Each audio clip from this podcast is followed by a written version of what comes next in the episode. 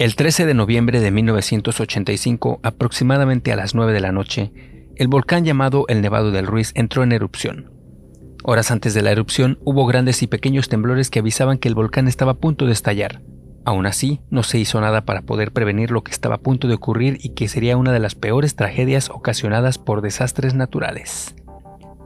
Hola y bienvenidos a un episodio más, el episodio número 22 de No Soy el único podcast.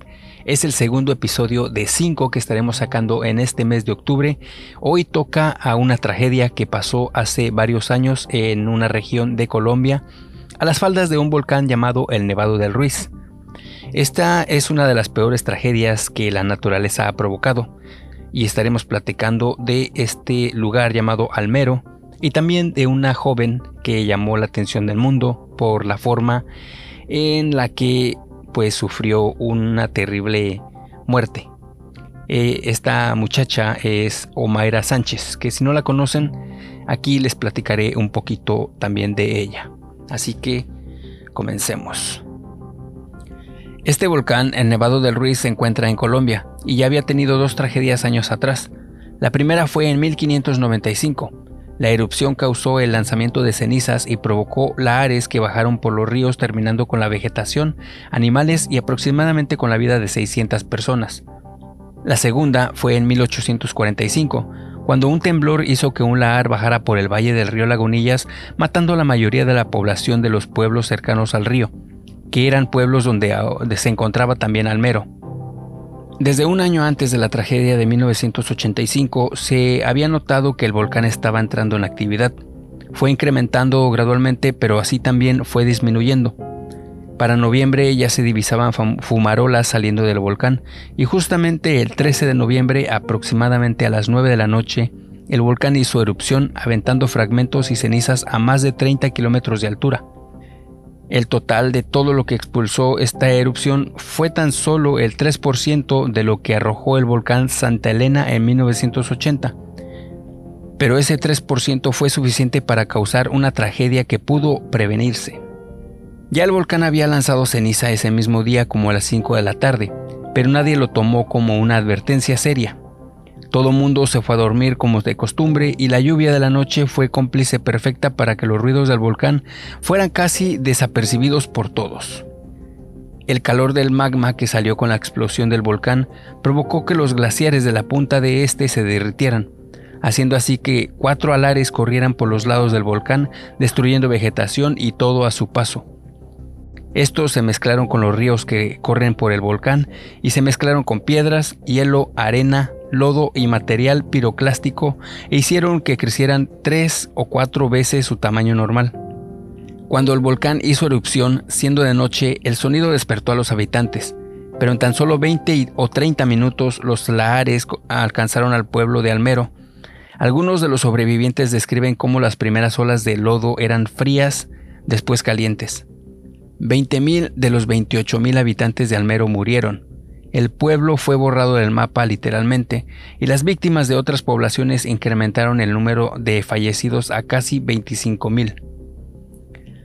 La comunicación se perdió y las autoridades, así como los servicios de rescate, no podían llegar al lugar de la tragedia porque el lodo era tanto que los camiones no podían pasar y caminar por él era casi imposible. Mucha gente quedó enterrada, atrapada y murió antes de poder ser rescatada, y aquí es donde Omaira, una niña de tan solo 13 años de edad, también fue encontrada sepultada hasta el cuello por lodo y escombros de lo que fue su casa. Omaira es conocida porque a pesar de tanta gente sepultada, fue de las pocas que fue encontrada viva y no pudo ser rescatada. Omaira estaba bajo escombros de concreto y sacando una mano fue que fue encontrada. Cuando trataron de sacarla, algo estaba enredado entre sus piernas y no podían sacarla sin que éstas se rompieran. También cada que jalaban el agua se juntaba a su alrededor. No tenían equipo para poder cavar y tratar de liberarla. Le colocaron un salvavidas alrededor de su cuerpo o lo que estaba en la superficie para que no se hundiera. Después descubrieron que sus piernas estaban atoradas con una puerta de ladrillos y los brazos de su tía, que la sostenían muy fuerte. Aún estando así, Omaira tuvo fuerzas para comer, tomar un poco de refresco y hablar con los rescatistas y un periodista que se encontraba en el lugar. Dio una entrevista donde le decía a su madre que rezara por ella para que todo estuviera bien.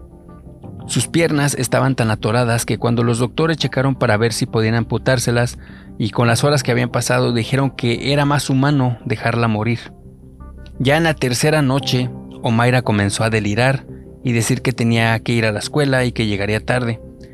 Le dijo a la gente a su alrededor que quería descansar y ya en sus últimas horas sus ojos estaban rojos, la cara hinchada, las manos se pusieron blancas y aproximadamente a las 10 de la noche del 16 de noviembre, Omaira Sánchez murió. Quizá fue de hipotermia o gangrena, pero estuvo sufriendo durante tres días enterrada en el lodo casi hasta el cuello. Su padre y su tía murieron en la tragedia. Su madre se encontraba en Bogotá y su hermano sobrevivió también. Gracias a los periodistas se pudo saber que la situación estaba peor de lo que imaginaban. No había organización para los rescates y no había rescatistas de la Cruz Roja ni policía civil. Los rescatistas eran los mismos sobrevivientes y los familiares de las víctimas. No había herramientas, ni palas, ni recursos necesarios para salvar a más víctimas que quedaron sepultadas. Frank Fournier tomó una de las desgarradores fotografías de Omaira que le dieron la vuelta al mundo. Se pudo conocer esta valiente niña que literalmente el mundo vio morir enfrente de sus ojos sin nada que pudieran haber hecho. Como les dije al principio, esta tragedia pudo evitarse ya que el volcán estuvo dando muchas señas con fumarolas y pequeños temblores pero pasaron los días y dejaron de sentirse. Y cuando volvieron a empezar a sentirse, la gente no hizo caso y las autoridades tampoco hicieron nada para pues sacar a la gente del lugar. Esperemos que tragedias así se puedan evitar hoy en día con la tecnología que tenemos y se logren evacuar ciudades cuando volcanes estén a punto de hacer erupción.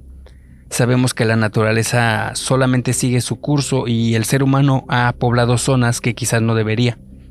Pero aún así, la tecnología de hoy nos puede ayudar mucho en casos así. Esta fue la tragedia de Almero y Omaira Sánchez. Espero que les entre la curiosidad para ir a conocer un poco más de este caso, pues yo estoy seguro que muchas personas no conocen y esperemos que no vuelva a pasar una similar. Y pues muchas gracias por la compañía. Recuerden que nos estamos escuchando el próximo viernes en estos cinco episodios de octubre la página del podcast www.nosoyelunico.com donde también están las notas y fotografías de los episodios y también por supuesto de este episodio. Y me pueden seguir en todas las redes sociales como No Soy el Único Podcast. Gracias, compartan y recuerden, feliz octubre.